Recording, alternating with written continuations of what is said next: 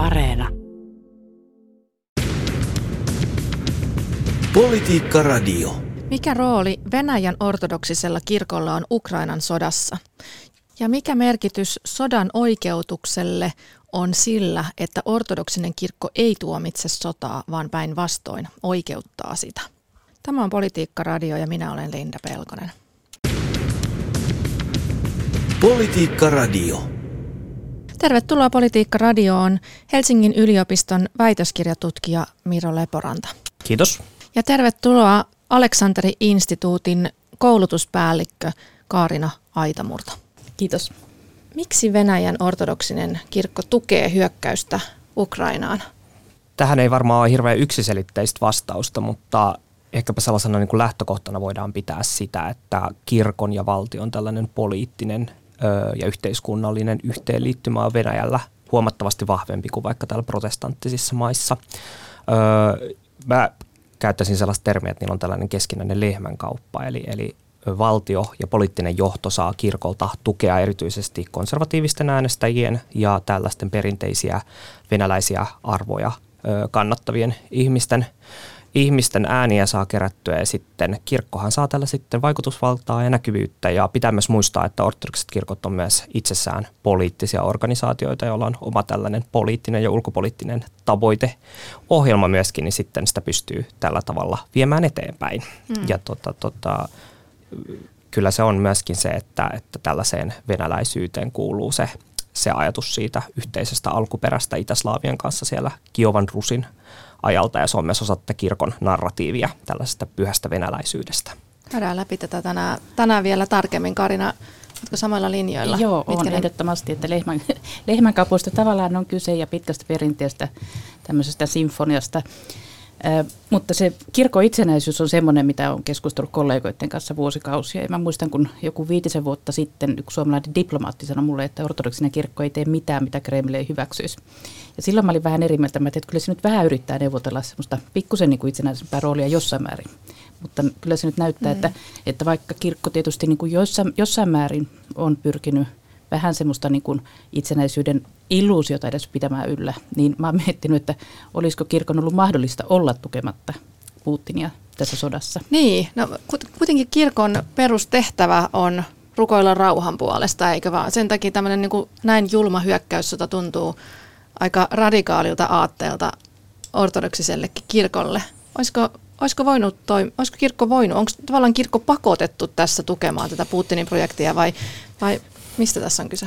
Mä en usko, että pakotettu. Mä uskon, että se lähtee kyllä ihan siitä kirkon sellaisesta aidosta, aidosta niin kuin käsityksestä omasta luonteestaan ja siinä, mikä rooli sillä ortodoksisuudella on sille historialle ja venäläisyydelle. Eli, eli jos ne tavoitteet nähdään aina yhtenäisinä ja ne pystytään perustelemaan myös ehkä kirkon opilla, niin ö, en, en näe, että kirkko aina on pakotettu, mutta ja kirkolla ihan varmasti on omat tavoitteensakin tässä näin, että, että kyllä jos kuuntelee vaikka patriarkka Kirillin saarnoja, niin kyllähän sellainen niin kuin länsimaisuutta vastaan oleva, oleva diskurssi sieltä löytyy ja ylipäätänsä se, jos vaikkapa keskustelee tai katsoo haastatteluja niin kuin, ö, Ukrainassa toimivien Moskovan patriarkan alaisten ö, kirkkojen johtajien kanssa, niin siellä sotaa voidaan tuomita ehkäpä niin kuin hyvinkin tällaisella pehmeän sanan käänteen, mutta silti pidetään tärkeänä sitä, että saatettaisiin nämä ortodokset veljeskansat sitten yhteen. Eli tällainen yhtenäisyyden aate sieltä kyllä löytyy. Niin tosiaan Venäjän ortodoksi kirkon pää on tämä patriarkka Kirill, josta, josta Miro tässä puhui. Joo, ja tietysti hyvä muistaa, että kun me puhutaan kirkosta, niin, niin ei se ole sillä tavalla, että se on yksäinen eikä se ole staattinen, että vaikka se ei mitenkään kauhean vikkelä liikkeessään ole, jos nyt, nyt, nyt näin niin kuin sanotaan, niin, niin tota, siitä huolimatta kyllähän kirkonkin linjassa on tapahtunut muutoksia. Kyllä. Lisäksi siellä on erilaisia toimijoita. Kyllä. Ja, ja siinä on ollut muutoksia. Et pitkäänhän Kirill vähän niin kuin kuitenkin yritti tasapainotella sitä liberaalia ja konservatiivisen siiven välillä. Ja, ja tota, krimivaltauksen jälkeen näyttää, että nämä konservatiiviset tahot on, on, on noussut äänekkäämmiksi. Mutta niin, jos ajattelee tätä Kirillin retoriikkaa, että vaikka hän niin kuin tavallaan on ollut esimerkiksi krimivaltauksen jälkeen ja jopa tässä Ukrainan sodan alettua näytti, että hän vähän niin kuin yrittää jotenkin niin kuin pysytellä ainakin jonkin aikaa sillä tavalla vähän niin kuin edes jossain määrin puolueettoman olosena, niin kyllähän se semmoinen militaristinen retoriikka on noussut viimeisen kymmenen vuoden ja varsinkin krimivaltauksen jälkeen, niin, niin tämmöinen niin kuin pyhä sota ja, ja tota, asevoimiin suhtautuminen.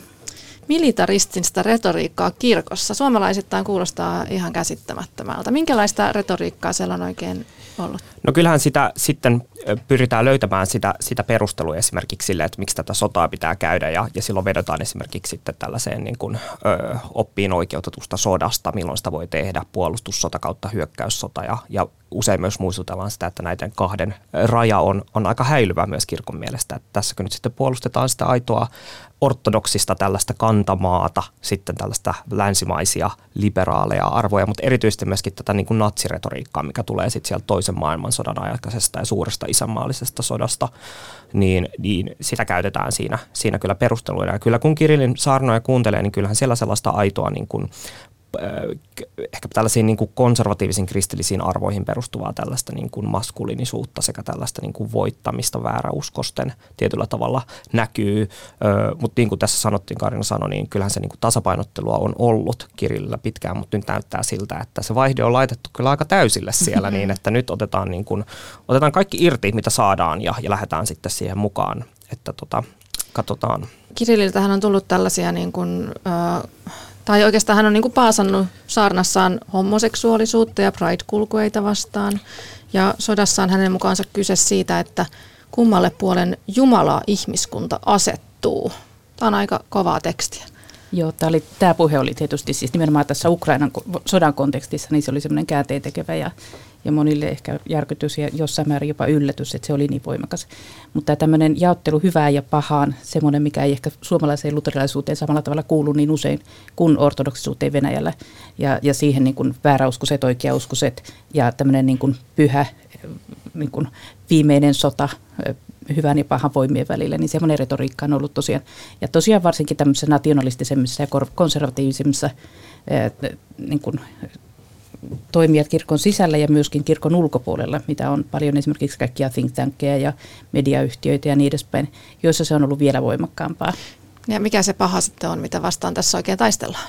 No ennen kaikkea tässä niin kuin länsiliberalismi, se, se tarkka määritelmä, että mitä se milloinkin on, niin se voi ehkä vähän olla, että onko se nyt tämä homoseksuaalisuus ja muuta, mitkä liitetään länteen. Mm, joo, kyllä ja se on selvästi nähty tässä, niin kun, kun Venäjällä on ollut sotatoimia nyt tässä kaksituhattaluvulla, kaksituhattakymmenluvulta on sitten Georgia tai Krimin valtaus tai muuta, niin tällainen niin kuin viholliskuva saattaa tai tällainen kuva toiseudesta, meidän muut asetelma saattaa sieltä muuttua, että, että Venäjällä pitkään oli tällöinkin, kun puhuttiin Georgian sodasta ja, ja tuota, siellä sitten näitä islaminuskoisia alueitakin oli, niin oli tällainen, että suojellaan kristillistä Eurooppaa sitten tällaiselta islamilaista idealta saattaa tulla ja sitten saattaa siirtyä tähän tällaiseen natsiretoriikkaan, mitä Ukrainassa oli ja nyt se on siirtynyt taas tällaiseen niin kuin länsimaiseen liberalismiin ja kaikki voidaan sitten vähän niin kuin se siellä niin liukuu se sellainen toiseuden kuva tai sitten voidaan kaikki niputtaa yhteen, että, että se, on, se on myöskin sellaista aika niin kuin ehkäpä opportunistinen on vähän huono sana, mutta kuitenkin vähän sellaista, että kyllä sieltä niitä kohteita löytyy, jos niitä halutaan löytää. Ja toi oli mielenkiintoinen esimerkiksi juuri tämä islam tässä, että kun se toisaalta luontevasti voisi ajatella, että se kuuluisi niihin toisiin, niin pahanvaltoihin mm. sitten siinä jossain, jossain viimeisessä taistelussa. Mutta sitten taas, kuten sanoit, opportunistisesti se voi olla myöskin, niin kuin islam, islamilaisia toimijoita voidaan äh, niin kuin ymmärtää heidät liittolaiseksi, niin kuin esimerkiksi Iran, jossain Duginin puheissa äh, shialaisuudesta, niin, niin siinä taas nämä rajalinjat on mennyt toisella tavalla, että me ollaan niin kuin tavallaan tässä ne, ne hyvän voimat. Ja kyllä, joo, ja erityisen mielenkiintoista saattaa olla vaikkapa silloin Krimin sodan jälkeen näkyy tällainen niin kuin, ö, hyvinkin tällainen yhtenäinen Venäjän nationalismiajatus kirkolla, eli kaikki tällaiset konservatiiviset uskontokunnat, että on ne sitten islamin, juutalaisuutta tai kristillisyyttä, niin ne oli kaikki sitten tällaista niin kuin natsismia vastaan, mutta se, se sitten niin kuin katosi aika nopeasti myös sen jälkeen, että se on hyvinkin tällaista liukuvaa. Ja niin kuin arvoliberaalius ja natsismi niin kuin leivotaan yhteen, tämä tuntuu hämmentävältä. Se on tosi hämmentävää ja varsinkin niin kuin mitä Kaarina sanoi, että tällainen vastakkainasettelu, mikä ei ehkä sovi tällaiseen protestanttiseen luterilaiseen maailmankuvaan, niin se näkyy todella vahvasti. Ja, ja ehkä ortodoksisissa kirkoissa myös se on niin kuin hyvä ymmärtää, että, että toisin kuin katolisella tai protestanttisella kirkolla tällaista niin kuin opin selittämistä ei siellä ole ihan hirveästi harrastettu. Että sen ei tarvitsekaan olla ihan hirveän selvää. Se on heillekin mystistä, se on heillekin sellaista, mikä sitten niin kuin nousee tietyistä asioista. Että ei ole tällaista niin kuin strukturoitua oppia, niin sen takia se on myöskin, voi olla teille liukuvaa, että se olisi vaikea ajatella, että niin kuin Suomen luterilainen kirkko tai katolinen kirkko pystyisi tehdä tällaista jaottelua näin. Mm. Niin, eli, eli onko tässä hyökkäyksessä Ukrainaa, Ukrainaan kyse enemmän arvoista ja demokratiasta, ikään kuin käydään sotaa ideologiaa vastaan, liberaalia demokratiaa vastaan, E U:n keskeisiä arvoja vastaan, kun esimerkiksi jotain maapalaa? No vaikea sanoa. Ensinnäkin ensimmäinen kysymys, että kenen näkökulmasta? Ja, ja sitten vaikea arvioida erilaisten toimijoiden perimmäisiä motiiveja, mutta kyllä mä nyt enemmän näen, että tämä on Putinin aloittama hyökkäys, niin tämä on enemmän sitä suurvalta Venäjän aseman palauttamista, loukattua suurvalta-identiteettiä ja niin edespäin, että mä en usko, että Putinia on kuvattu ideologia, ideologialtaan hyvin opportunistiseksi, että hän on niin kuin kaikki nämä nationalismit, uskonnot ja niin edespäin on nähty, että hän on tavallaan niin kuin ehkä ottanut niitä silloin, kun ne on ollut toimivia ja keinoja saavuttaa päämääriä, kuin se, että hän olisi niin kuin jotenkin ideologisesti sitoutunut johonkin uskontoon tai nationalismiin tai liberalismin vastustamiseen. Mm. Joo, tämä on tosi tärkeää kyllä huomata, että jos me niin kuin Putinia henkilöhahmona katsotaan tai millään tavalla, niin kuin, että mikä on hänen ideologiansa tai miten hän käsittää Venäjän aseman maailmassa tai mikä on niin kuin ortodoksen rooli, niin se on todella vaihtelevaa niin kuin koko presidenttikauden ja pääministerikauden ajan. Että, että sieltä voidaan erottaa tietynlaisia asioita kuitenkin, että voidaan ajat, erottaa se tällainen suurvalta-ajattelu, tällainen ö, kadotettu neuvostoliittolainen, venäläinen kulttuuripiiri, tällainen venäläinen maailma. Sitten sieltä löytyy tämä pyhä Venäjän kuva, mikä syntyy sieltä Kiovan rusista, ö, itäslaavilaisten kansojen tällainen yhtenäisyys ja ortodoksisuus. Ja sitten myöskin ö, jossain sitten kuvaillaan myöskin, että että Putinilla on, on ollut tällainen niin kuin vahva euraasialainen öö, nationalistinen tai tällainen kansan ajattelu, eli, eli että sitten tällainen Venäjä, Venäjä on enemmänkin tällainen niin kuin omanlainen kulttuuripiirensä sitten niin kuin Keski-Aasian kanssa ja vastauksena tällaiselle liberalistiselle lännelle, eli sitä yritetään myöskin tuoda, tuoda tässä etiin, mutta näitä on aika vaikea sille asettaa sille ihan hyvin rakenteellisesti, että milloin ja missä mitä, että kyllä sieltä niin kuin sitä opportunistia on, on se niin kuin kaikista paras, paras ehkä termi kuvaamaan Putinia. Niin, no mutta kuinka uskottavaa harras kristitty Vladimir Putin on tämmöisenä entisenä K G B-agenttina? No kyllä mä luulen, että se, on, se imago on ainakin mennyt Venäjällä läpi, että koska hän niin, niin usein ja mielellään näyttäytyy näissä kirkoissa ja, ja puhuu, vaikka toisaalta sanoo samaan aikaan, että, että minä pidän uskontoa yksityisasiana, mutta kuitenkin niin kuin hänen niin kuin tämä näyttäytyminen kirkon, kirkon ystävänä, mikä on vahvistunut itse asiassa huomattavasti siitä, siitä kun hän aloitti presidenttinä, että niin sitä, että miten harras kristitty hän on oikeasti, niin sitä en lähde arvailemaan ja siitä on ollut erilaisia spekulaatioita, muun muassa analysoitu joitakin hänen puheitaan, joissa on ollut vähän tämmöisiä niin kuin teologisesta näkökulmasta outoja, outouksia, mutta niin kyllä mä uskon, että Venäjällähän näyttäytyy suurimmalle osalle yleisöä hartaana ortodoksina. Mm. Niin kuin esimerkiksi mitä ne outoudet sitten on ollut hänen puheessaan?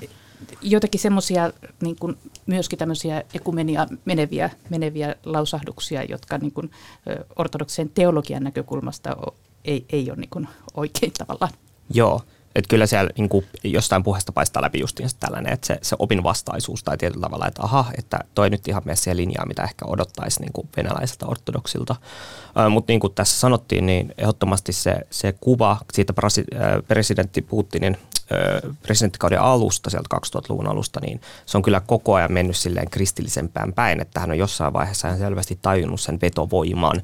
Ja myöskin ehkäpä niin kuin presidentti Putinin tukipuolue, tämä yhtenäinen Venäjä, niin se juurikin vetoo tällaisiin konservatiivisiin äänestäjiin, ja kirkolla on siinä niin kuin iso rooli saada niitä sinne mukaan.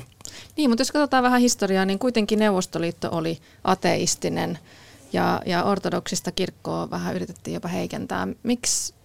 Ja missä vaiheessa tämmöinen käänne on tapahtunut sitten tähän, että, että valtionjohtaja haluaa todellakin korostaa sitä uskontoa? No kyllä se itse asiassa tapahtui, eikä pelkästään ää, tässä Putinilla henkilökohtaisesti tai edes hänen puolueella, joka tietysti perustettiin myöhemmin, vaan ihan siitä yhdeksänkymmentäluvun alusta, niin, niin se oli semmoinen niin kuin salamannopea käännös, että silloin kaikki nämä entiset neuvostopoliitikot yhtäkkiä oli kirkossa ja, ja yritti niin kuin käyttäytyä ortodoksisesti vaihtelevalla menestyksellä. Minkä takia se niin kuin uskonto tuli siihen niin äkkiä? Mä luulen, että hirveän usein puhutaan niin sanotusta arvotyhjiöstä, joka syntyi siinä Neuvostoliiton romahtamisen jälkeen. Ja, ja tavallaan se kansallisen identiteetinkin rakentaminen oli aika vaikeaa, koska oli ensin se neuvostoidentiteetti ja sitten pitäisi yhtäkkiä olla venäläinen identiteetti ja mihin se venäläinen identiteetti perustuisi. Niin siinä tuli luontevasti se ortodoksisuus. Ja, ja sitä on niin kun, se on ehkä täyttänyt ihmisten omassa käsityksessä omasta identiteetistä, mutta sitä on myöskin hyvin tietoisesti rakennettu monien poliittisten toimijoiden taholta tämmöisenä kansallisena ideana. Ja tosiaan ei pelkästään Putinin puolueissa, vaan esimerkiksi nykyinen kommunistinen puolue, niin sielläkin tämä ortodoksisuus on usein hir- hirveän näkyvässä asemassa. Kyllä. Joo, justiinsa tämä tällainen arvotyhjiö on se, mikä kuvastaa tätä ehkä parhaiten. Tämä tapahtui siis kyllä kaikissa entisen Itä-blokimaissa, kun romahdettiin. Että kyllä se, se uskonto ja niin kuin kirkko on, on juurikin täyttänyt niitä arvoja, ja se täyttää myös ehkä sellaista niin kuin kansalaisyhteiskunnan tilaa, mitä Itä-Euroopassa ei sitten kommunismin jälkeen oikein ollut. Että siellä se kirkko oli sellainen organisaatioinstituutio, jolla oli, joka oli mahdollista rakentaa aina niin kuin ruohonjuuritasolta sitten koskemaan sekä ihmisiä että sitten poliitikkoja, joiden kanssa voisi samaistua. Se vietiin sinne sitten eteenpäin. Se voi justiinsa väitellä, että kuinka orgaanista se oli, vai oliko se niin kuin, kuinka paljon siitä oli ihan selvästi niin kuin rakennettua sellaista rakennelmaa, sitä käytettiin. Politiikka radio. Niin, ja Politiikka radiossa puhutaan tänään Venäjän uskonnollisuudesta ja, ja uskonnon merkityksestä Ukrainan sodassa. Vieraina Aleksanteri-instituutin koulutuspäällikkö Kaarina Aitamurta. Kiitos. Ja sitten Helsingin yliopiston väitöskirjatutkija Miro Leporanta. Puhuttiinkin jo äsken vähän siitä, että millainen rooli ortodoksisella kirkolla on Venäjällä, mutta mikä tämä uskonnon merkitys ja rooli on tässä Putinin aloittamassa sodassa Ukrainaa vastaan? Miten kuvailisitte sitä? No se näyttäytyy ehkäpä niin kuin ison, tai niin kuin yhtenä osana sitä isoa sotaa, yhtenä, yhtenä niin kuin osana sellaista sitä narratiivia, mikä tästä sodasta luodaan. Ja tota, tämä narratiivi on rakentunut niin kuin pitkän aikaa sieltä Krimin valtauksesta ja, ja niin kuin aikaisemminkin, mutta, mutta kysymys erityisesti ortodoksille kirkoille ja se, miten sitä narratiivia käytetään, on se, se ajatus, että venäläiset ja ukrainalaiset kuuluu tällaiseen yhteiseen itäslaavilaiseen kansaan. Ne on veljeskansoja, joita yhdistää tämä ortodoksinen usko, tällainen niin kuin konservatiivinen kristillisyys sekä se ns. Voisi puhua tällaista alkumyyteistä tai alkukodista sieltä Kiovan Rusin alueelta, mihin, mihin Putinkin on monta kertaa viitannut puheissaan. Eli tällainen niin kuin myyttinen syntypaikka, missä sitten tällainen venäläinen tai itäslaavilainen kristillisyys on syntynyt ja nyt se on ns. Viety pois ja alkaa lipua pois sieltä Venäjältä, niin sitä pidetään, että se on myös sen takia saatava takaisin, että tällainen venäläinen kansallinen identiteetti säilyy myöskin. Ja palaan vielä tähän, mitä me puhuttiin, puhuttiin siitä niin kuin pyhästä sodasta ja oikeutuksesta, niin, niin koska tämä nyt kuitenkin on niin, niin tuomittava teko, niin tavallaan sitä pitää pystyä kuitenkin esittämään jollain lailla, niin kuin, että tässä on hyvät vastaan pahat ja tämä on oikeutettu. Ja siinä se uskonnon rooli kanssa tulee taas esiin, koska niitä perusteluja siihen, miksi, miksi meidän teot on hyviä ja, ja meillä on vastassa paha, jota vastaan on taisteltava, niin siinä tulee uskonto. Ja tässä, on, tässä retoriikassa tai näissä, tässä narratiivissa tosiaan Krimin valtauksesta lähtien ja, ja sodassa Donbassin ja Luhanskin alueella, niin, niin venäläisessä mediassa on ollut hirveästi tämmöisiä niin kuin tarinoita ja juttuja, että miten on pahat ukrainalaiset kapi, kapinalliset, niin ovat tuhonneet kirkkoja ja, ja loukanneet pappeja ja ne ovat siellä suurimmaksi osaksi pakanoita ja niin edespäin. Ja edelleenkin oli, esimerkiksi nyt oli taas jotain tämmöisiä, että, että niin, Venä- tai pappi oli niin kuin pyytänyt, että evakuoidaan ihmisiä, mutta pahat ukrainalaiset sotilaat eivät olleet sallineet tätä. Että, että tässä on niin kuin monin tavoin tämä, tämä uskonnollinen konteksti. Samoin uskonnollinen oikeutus oli muutama päivä tai, tai vähän aikaa sitten tämän sodan alettua, niin Kirill lahjoitti kansalliskaartin päällikölle Solotoville ikonin, joka sitten selitti, että tämän ikonin avulla voitetaan. Eli siinä tosiaan niin kuin uskontoa käytetään kovasti luomaan sitä semmoista hyvät vastaan pahat oikeutettu sota. Niin, eli, eli vähän niin kuin Ukraina on nyt sitten ollut kääntymässä tähän paheksuttuun ja rappiolliseen länteen ja se pitää ikään kuin pelastaa, niinkö? Just näin, joo. Että se, se, on, se on aika tyypillinen tällaiselle ortodoksiselle nationalismille juurikin tälle, että on menetettyjä alueita. Voidaan puhua vaikka Kosovosta Serbiassa ja silloin, että ne jää niin kuin tällaiseen niin kuin muun kulttuuripiirin alaisuuteen, mikä sitten pakottaa tämän ää, emäntämaan, äitimaan niin kuin toimimaan ja tuomaan sen takaisin. Takaisin sitten sen niin kuin oikeaan kulttuuripiiriin, että, että juurikin tällainen, niin kuin, tällainen kuvitelma ja kuvaelma siitä tulee. tulee. Ja erityisesti tämä mielenkiintoista juurikin tämä kirkkojen tuhoaminen, tämä, että käsitys, että kirkkoja ja luostareita tuhottaisi. Tämä on tällainen, mikä löytyy myös niin kuin useista, useista esimerkkeistä, mutta se, se, se jotenkin se, se ortodoksisuuskuva siitä alueesta liittyy ja niin kuin kiinnittyy niihin niin kuin, myös sellaisiin niin kuin fyysisiin rakennuksiin. Ja se näyttää, sitä on helppo näyttää myös sillä niin kuin vaikka venäläisille, että katsokaa, että ne on tuhonnut näitä ortodoksia kirkkoja, ne tuhoaa sitä meidän fyysistä kulttuuriperintöä, ne niin kuin vaikkapa pyhimysten paikkoja, voi vein on tuhonnut niitä ja näkyy, että ne niin kuin yrittää tahallaan tuhota sitä niin kuin venäläistä identiteettiä siellä. Niin. Hmm. Tämä kuulostaa kyllä tosi hurjalta. Mikä, kuinka paljon ihmiset sitten uskoo näitä tämmöistä retoriikkaa siitä, että, että tai, tai siis tavallaan kun tällä, tällä puheella tosiaan niin kuin oikeutetaan tätä väkivaltaista hyökkäyssotaa, jossa tapetaan ihmisiä. Ja sitten tällaista retoriikkaa kuulee Venäjällä, niin kuinka paljon siellä venäläiset kritisoi tai uskoo näitä Kirillin juttuja ja myös Putinin juttuja?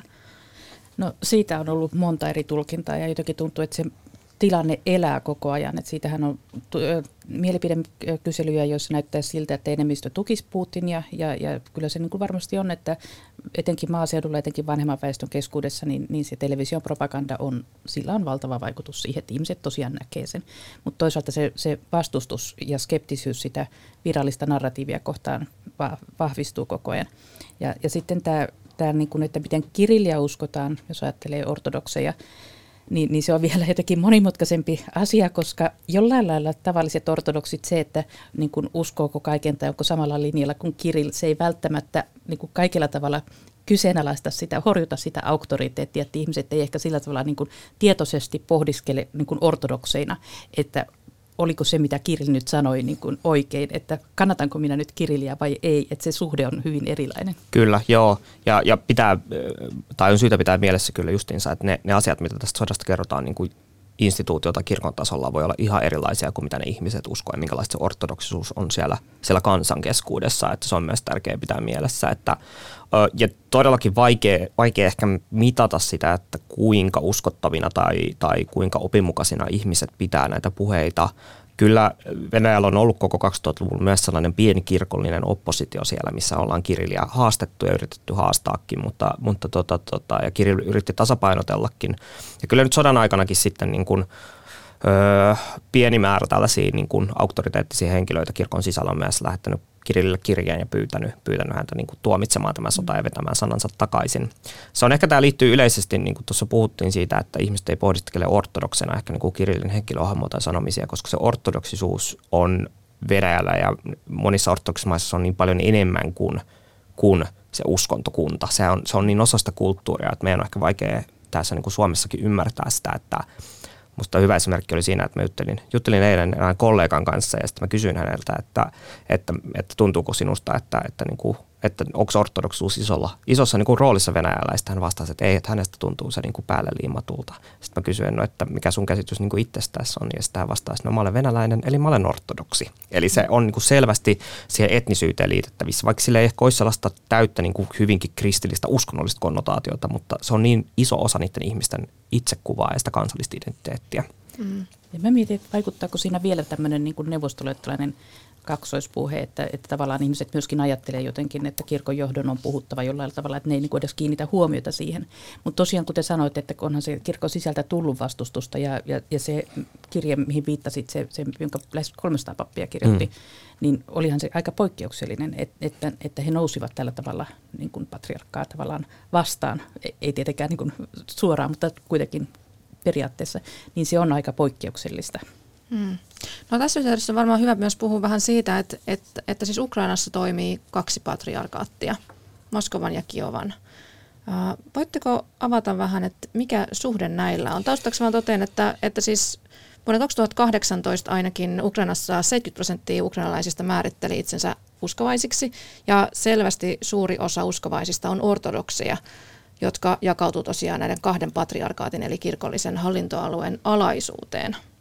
Joo, tämä Ukrainan niin kuin uskonnollinen kenttä on, on niin kuin merkittävä tämän sodan, sodan kannalta, ja se on myös tosi monimutkainen ymmärtää, koska siinä on tapahtunut isoja muutoksia viime vuosien aikana. Eli Ukrainassa on toiminut vielä vuoteen kaksituhattayhdeksäntoista kaksituhattakahdeksantoista vuodenvaihteeseen toiminut juurikin niin kuin, ö, ortodoksinen kirkko, joka kuuluu Moskovan patriarkaattiin, eli tähän Venäjän ortodoksiseen yhteisöön, ja sitten on kuulunut ö, Kiovan patriarkaattiin, eli tällä Ukrainan. Ja tota, sitten sellainen pitkä prosessi siitä, että, että Ukrainan ortodoksinen kirkko saisi autonomian, eli autokefaalian, tällaisen itsenäisyyden tästä Moskovan patriarkaatista, niin se toteutui silloin kaksituhattayhdeksäntoista alussa. Ja silloin tätä Kiovan patriarkaattia alettiin kutsumaan pelkästään Ukrainan ortodoksisessa kirkoksi. Eli tällä hetkellä siellä toimii Ukrainan ortodoksinen kirkko, ja sitten toimii ortodoksinen kirkko, joka kuuluu Moskovan patriarkaattiin. Ja tämä jako, millä tavalla se näkyy, on, on niin kuin todella maantieteellinen. Eli itäisessä osassa suurin osa kuuluu Moskovan patriarkaattiin, läntisissä osissa monet kuuluu sitten tähän Ukrainan ortodoksisen kirkkoon. Ja kyllä se, niin kuin millä tavalla nämä kirkot käsittää vaikka ukrainalaisuuden tai venäläisyyden, on hyvin erilainen. Ja sitten on pitää ottaa vielä huomioon totta kai se, että, että Ukrainan länsiosissa lähellä Puolan ja Puolan rajaa niin toimii iso joukko tällaisia kreikkalaiskatolisia kirkkoja, eli kirkkoja, missä on ortodoksinen jumalanpalvelus, mutta sitten ne, ne kuuluvat paavin määräysvallan alle. Mutta, mm. mutta tämä on todella tällainen niin kuin länsi-itäjako on todella selvä, näkyy näissä kirkoissa. No, mikä, mikä merkitys sillä on, että, että nyt kuitenkin Neuvostoliiton hajoamisen jälkeen tämä Kiovan patriarkaatin hidos, hidas irtoaminen Moskovan vaikutuspiiristä lähti käyntiin ja sitten, sitten tota kaksituhattakahdeksantoista Konstantin Loporin patriarkka tunnusti Ukrainan ortodoksisen kirkon itsenäisen aseman. Oliko tämä kuinka merkittävä asia? No onhan se ihan koko ortodoksisen maailman kannalta, kannalta radikaali muutos. Mutta täytyy vielä jatkaa tuosta, että niin siis alkaen Krimin, Krimin valtaus oli jo tavallaan aikamoinen katastrofi Moskovan patriarkaatille, että se on kärsinyt sitä hirveästi, menettänyt jalansija Ukrainassa ja arvovaltaa maailmalla ja niin edespäin. Ja, ja tota, tietysti se on kiihtynyt tämän sodan aikana, mutta merkittävää tai niin kuin, äh, iso asia oli se, että Moskovan patriarkaatin metropoliitta Onufri tuomitsi sodan, eli tavallaan hänkin niin kuin nousi Moskovan patriarkaattia vastaan. Et, et se on ollut niin kuin kanssa, mutta toisaalta heillä on ihan äärimmäisen vaikea tilanne tietysti siellä. On, joo, ja kyllä, ja kyllä se näkyy siinä, että, että Jyrki, kun ortodokset kirkot on tällaisia kansallisia kirkkoja, ne on yleensä yhden maan, on sitten Venäjän tai, or- Venäjän tai Serbian ortodoksen kirkko, vaikka ne toimis muissa valtioissa tällaisina niin kuin pieninä yhteisöinä tai vähemmistöinä, niin sitten kun laitetaan tällainen kansallinen kirkko toisen valtion alueelle, missä on oma kansallinen perinne, niin sitten se identiteetti saattaa vähän hämärtyä ja sitten tulee ristiriitasta, että, että esimerkiksi on vaikea ehkä tietää, että miltä öö, Moskovan patriarkaatin alaisista ukrainalaisista ortodokseista tuntuu tällä hetkellä itä, itäisessä Ukrainassa, että mitä, mitä he ajattelee tästä tilanteesta, ovatko he sotaa vastaan, kuinka moni heistä on sotaa vastaan, vaikka niin kuin näin, että, että, että sitten taas voidaan puhua, että tämä niin kuin or, Ukrainan ortodoksen kirkko, niin se on niin kuin selvästi ö, Krimin valtauksesta alkaen jo vähän aikaisemminkin niin ollut mukana tällaisissa poliittisissa projekteissa viemässä Ukrainaa länteen, eli silloin kun Poroshenko Poroshenko teki presidentinvaalikampanjaa kaksituhattakahdeksantoista kaksituhattayhdeksäntoista, kun Zelenski sitten valittiinkin, niin tämä Ukra- Ukrainan kirkon autonomia oli, oli yksi tämän niin kuin vaalikampanjan isoista, isoista aseista. Eli tuotiin tämä itsenäisyys sinne. Niin. Niin, on, tässä on nyt kuitenkin ollut sota päällä kolme viikkoa. On, on aika paljon kansainvälisessäkin lehdistössä arvioitu sitä, että Putin ehkä vähän tavallaan arvioi väärin tämän, tämän tilanteen, eli, eli kun sota on nyt pitkittynyt jo näinkin pitkäksi, että kolme viikkoa siellä ollaan, ja ehkä, ehkä Putin kuvitteli, että siellä tullaan niin kuin kukkakimput kädessään vastaan pelastajia, niin, niin onko tässä kenties ollut sitten, että tämä, tämä uskonnollinen tausta ehkä antanut Putinille sellaista niin kuin ehkä vähän väärääkin toivoa siitä, millä tavalla tämä Ukrainan valloitus sitten tai, tai hyökkäyssota, mikä ikinä siinä on tavoitteenakaan, niin että et miten se onnistuu? No nä- näyttää siltä, että asiantuntijat on yhtä mieltä siitä, että Putinilla on ollut monessa asiassa vääriä tietoja ja, ja niin kuin se tilannekuva on ollut täysin harhainen. Et jotenkin en mä usko, että ehkä se uskonto siinä on ihan mitenkään keskeisellä siellä ollut, että se uskonto olisi ollut niin kuin syy, miksi hän olisi ajatellut, että tämä olisi onnistunut.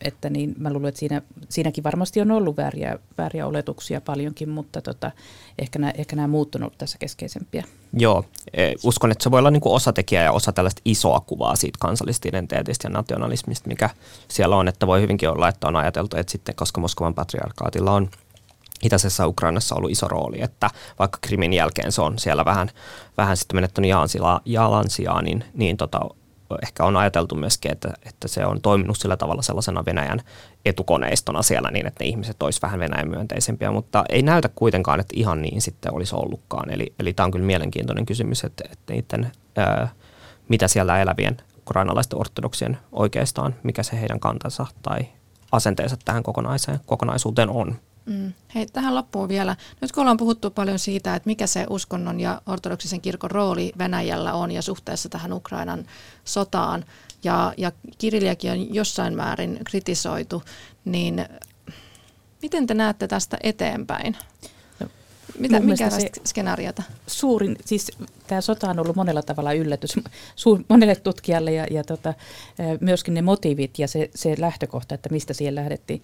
Jos ajattelee kirkkoa, niin, niin hyvin pitkään on nähty, että kirkko on, käytetty, kirkko on ollut yksi keskeisimpiä tämmöisiä pehmeän vallan välineitä Venäjällä, niin, niin vuosikausia ortodoksinen kirkko on tehnyt työtä yrittäen lisätä vaikutusvaltaa myös muualla maailmassa, luoda suhteita niin edespäin, niin nyt tuntuu, että tämä on niin kuin myöskin romutettu ihan muutamassa viikossa. Että tämän jälkeen jotenkin hyvin vaikea nähdä, että minkälainen asema esimerkiksi kansainvälisesti ortodo- tai Moskovan patriarka- patriarkaatilla tulee olemaan. Ja, ja.